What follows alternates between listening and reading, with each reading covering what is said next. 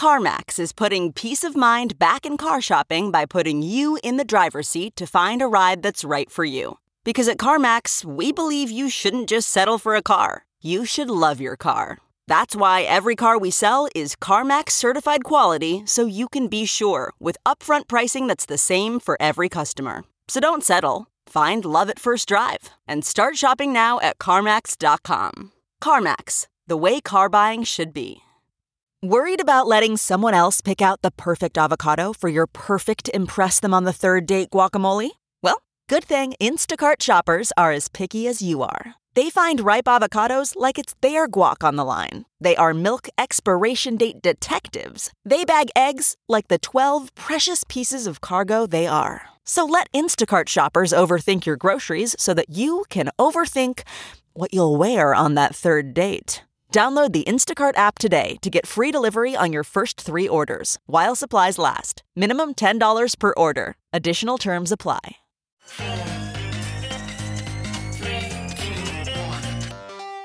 Welcome back to The Breakdown with me, NLW. It's a daily podcast on macro, Bitcoin, and the big picture power shifts remaking our world. The Breakdown is sponsored by Nexo.io, Arculus, and FTX, and produced and distributed by Coindesk. What's going on, guys? It is Monday, April 18th, and today we are discussing why economists are seeing an increasing risk of recession and why you're hearing a lot more discussion about stagflation. Before we dig into that, however, a few housekeeping items. There are two ways to enjoy the Breakdown podcast. You can listen on the Coindesk Crypto Podcast Network feed, which features the Breakdown and other Coindesk shows. You can also listen on the Breakdown only feed, which has just this show. Both come out on the same day, with Coindesk coming out in the afternoon and the Breakdown only feed coming out in the evening. Whichever feed you listen to, if you're enjoying the show, please go subscribe to it, give it a rating, give it a review, and if you want to get deeper into the conversation, come join us on the Breakers Discord.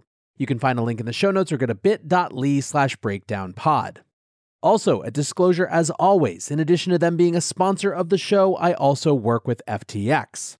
Now, today we are focusing on the macroeconomic environment, and we're kicking it off with what is a growing chorus around the possibility of a recession. Bloomberg writes Goldman Sachs sees US recession odds at 35% in the next two years. So, what's going on? Well, of course, right now the Federal Reserve is trying to navigate the US to a soft landing. Inflation has gotten too high, and so they need to shift monetary policy to try to cool it down. The tightrope that they're trying to walk is that they want to do that and reverse inflation without causing a recession on the other side of it.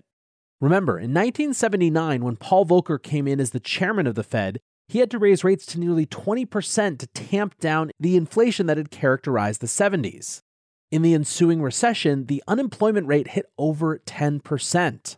So the Fed is trying now to stop inflation, but without having that dramatic consequence on the other side. What are the tools in the Fed's toolkit? Interest rates are one. The Fed can effectively increase the cost of money. When money costs more in the form of higher interest rates, that disincentivizes borrowing and other credit formation activities, which could be contributing to an overheated economy. The other tool has to deal with assets. We're living through a shift from balance sheet increases, aka quantitative easing, where the government buys treasuries and mortgage backed securities, to a balance sheet normalization process, where we stop increasing our balance sheet through the purchase of those assets and keep it at a consistent level. We will move then into a balance sheet reduction or quantitative tightening period where we actively reduce the level of those asset holdings. Now, as I've discussed before, this doesn't usually involve direct selling of assets into the market. Instead, it means letting those asset terms mature without replacing them. This reduces the size of the balance sheet and removes liquidity in the system. The question, of course, is how effective are these tools likely to be? And a lot of that depends on the nature of the inflation we're experiencing. Broadly speaking, economists tend to define two types of inflation as either demand pull or cost push. Demand pull inflation is when demand is rising without supply also rising, causing a chain reaction of higher prices, leading to higher wages, leading to higher prices, and so on and so forth. Monetary policy tends to be a bit better at this, as its tools more directly impact demand by making money and borrowing more expensive. The other type of inflation is cost push, where some factor creates a situation in which aggregate demand has stayed roughly the same, but supply has been reduced. This is a bit harder for central banks to address. Sure, the Fed can impact the price of money, but they can't print more oil.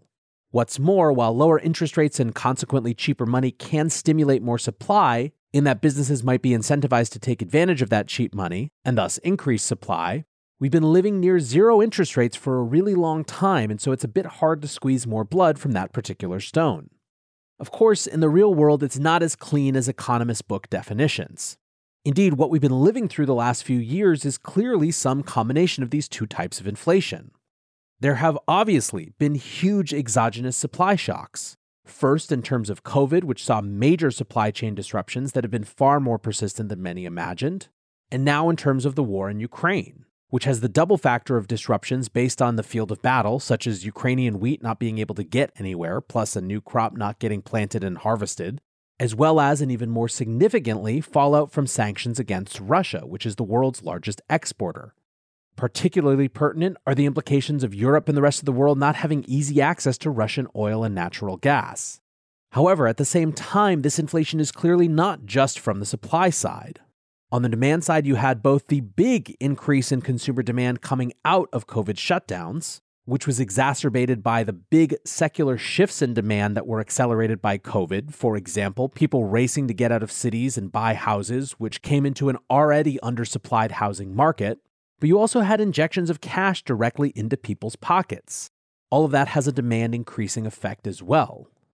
As you might expect, then, there is a ton of debate about what particular combination of factors got us to this heightened level of official inflation. I think these are quite clearly the biggest political questions of this election cycle. Whatever the causality from the professional investor side, the story is all about increasing likelihood of a recession. Goldman Sachs writes in a new report the Fed faces a hard path to a soft landing as it aims to narrow the job workers gap and bring inflation back towards its 2% target. We now assign roughly 15% odds to a recession in the next 12 months and 35% within the next 24 months. It is not just Goldman Sachs that sees the likelihood of a recession growing. From Bloomberg, economists recently have seen increasing odds of a U.S. recession, with 27.5% expecting a contraction in a Bloomberg survey in the first week of April, up from 20% a month earlier. The Wall Street Journal has similar numbers, 28% of economists surveyed by the Wall Street Journal last week see the economy sliding into recession within the next 12 months. At least one major bank, however, is going farther. As opposed to the Goldman report, which said that it was still far from inevitable that we would see a recession, Deutsche Bank has become one of the first major banks to predict exactly that in a report called Over the Brink. The lead economists from Deutsche Bank say Our call for a recession in the US next year is currently way out of consensus. We expect it will not be for so long.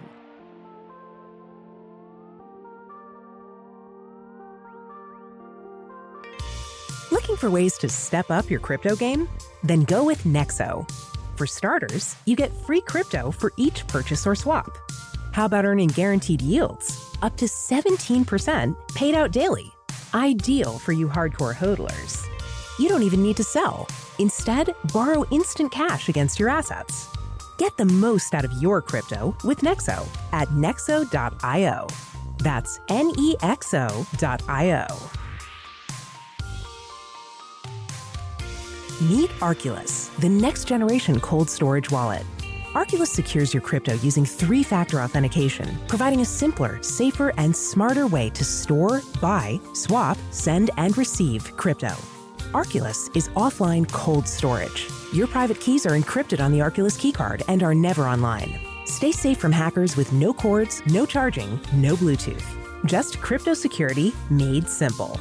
Buy Arculus on Amazon today. The breakdown is sponsored by FTX US. FTX US is the safe, regulated way to buy and sell Bitcoin and other digital assets, with up to 85% lower fees than competitors. There are no fixed minimum fees, no ACH transaction fees, and no withdrawal fees. One of the largest exchanges in the US, FTX US is also the only leading exchange that supports both Ethereum and Solana NFTs. When you trade NFTs on FTX, you pay no gas fees. Download the FTX app today and use referral code BREAKDOWN to support the show. In addition to this discussion of recession, there is another term that's worth honing in on because you're likely hearing it a lot more. That term is stagflation. The simplest possible definitions of stagflation are either a period of inflation with persistent low or negative GDP growth, or a period of high inflation that also sees slow economic growth and high unemployment. The term was coined in the mid 60s in the United Kingdom. And by the end of that decade, the United States had joined the UK in that situation. At the end of that decade and the beginning of the 1970s, the Nixon administration implemented price and wage controls, together with closing the gold window in 1971. This was in response to an unemployment rate of 6.1% and an inflation rate of 5.84%. These wage and price controls were intended to stabilize the dollar and combat inflation. They originally were intended to be a 90 day program, but remained for over three years. 70s stagflation, however, was really put into overdrive by the oil shock in 1973. That was when the US and other Western nations were embargoed from purchasing Saudi oil. The global price of oil tripled within six months, with the embargo nations experiencing much higher price spikes than the general global price increase. You're starting to hear this stagflation term thrown around again a lot. CNN from Thursday, for example, Christine Lagarde keeps options open as Europe grapples with stagflation. Market analyst Mathen Soma writes just for context, if you normalize monetary and fiscal policy to multi decade averages, most major developed nations will be in stagflation or recession. Qiao Wang, a core contributor at the Alliance DAO, writes, been thinking about how to position in a stagflationary environment with a Fed that's determined to tighten at all costs. Matthew Dixon writes, stagflation is the scariest scenario that has no solutions in the fiat world. This could be what eventually precipitates the move to crypto. The Fed are between a rock and a hard place. They can't raise rates because there is no growth. They must raise rates because inflation is spiraling out of control. Even super mainstream economists are debating this.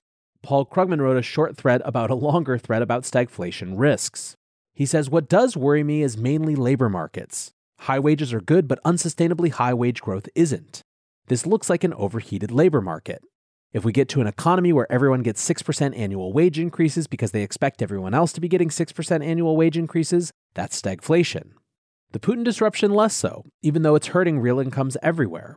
The theory of core inflation, in which swings in volatile prices like food and energy and now used cars don't have much impact on longer run inflation, has been a smashing success. I'm not ready to drop that theory yet. By the way, that goes in both directions. There are early indications that the bullwhip effect may lead to sharp drop in shipping rates and maybe even some commodity prices soon. That could mean a fall in headline inflation but would not end stagflation dangers if the job market stays this tight. So I would not advise the Fed to call off rate hikes after a couple of low CPI prints. Much more important is whether the economy is cooling off, which it very well might. Fed funds rate has barely risen, but expectations have driven interest rates relevant to real activity much higher. Likely to be a very confusing few months, and I may well find myself less dovish than some other economists. Now, I would be surprised if a lot of my listeners tend to share Krugman's enthusiasm for the theory of core inflation. But I think the point is that last part that it's likely to be a very confusing few months, and that this notion of stagflation is the threat that people have their eyes on. Some, however, aren't buying it. Token State writes, I'm hearing we're in a stagflation period like the 70s, which couldn't be further from reality. Stagflation is when there is high inflation, high unemployment, and slower negative real economic growth. Unemployment is at historical lows, and economic growth isn't slow or negative. One interesting response that some have pointed out is that while unemployment is low, we have a couple interesting factors that make the story more complicated. The first is the great resignation and the number of people who have left the workforce entirely, the second is to point out that though unemployment is indeed low, wages have not been keeping up with inflation. In fact, they've been falling farther and farther behind. So even though wages have been growing in nominal terms, they have not been growing in real terms, and that could be a herald of problems to come. What's clear is that people are getting nervous. Codie Sanchez, the founder of Contrarian Thinking, writes What I'm sending all my portfolio companies Slowing GDP everywhere, rising cost of capital, quantitative tightening, no new fiscal stimulus, 8% plus inflation, markets still overvalued, falling consumer sentiment, China about to close its second largest port city. Be smart. On that last part, there are some truly amazing satellite images of ships waiting to be unloaded in Shanghai.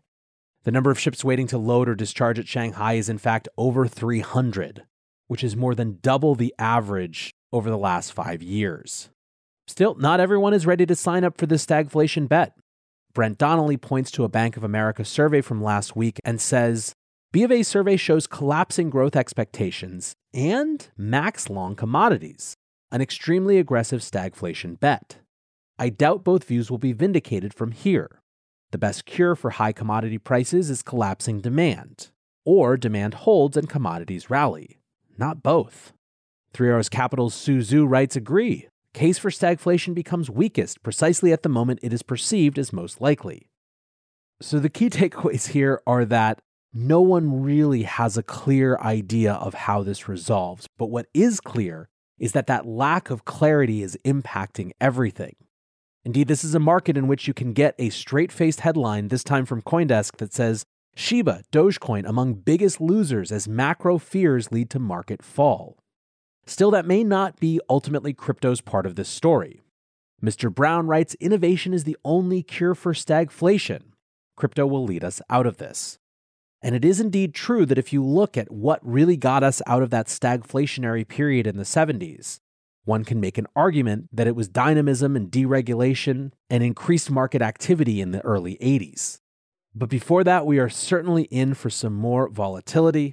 And of course, as that happens, I want to say thanks again one more time to my sponsors, Nexo.io, Arculus, and FTX for supporting the show. And thanks to you guys for listening. Until tomorrow, be safe and take care of each other. Peace. Hey, Breakdown listeners, come join Coindesk's Consensus 2022, the festival for the decentralized world, this June 9th through the 12th in Austin, Texas. This is the only festival showcasing and celebrating all sides of blockchain, crypto ecosystems, Web3, and the metaverse, and is designed for crypto newbies, investors, entrepreneurs, developers, and creators. Don't miss speakers like Cathie Wood, SBF, CZ, Punk6529, and Joe Lubin, to name just a few. Use code BREAKDOWN to get 15% off your pass at Coindesk.com slash consensus 2022.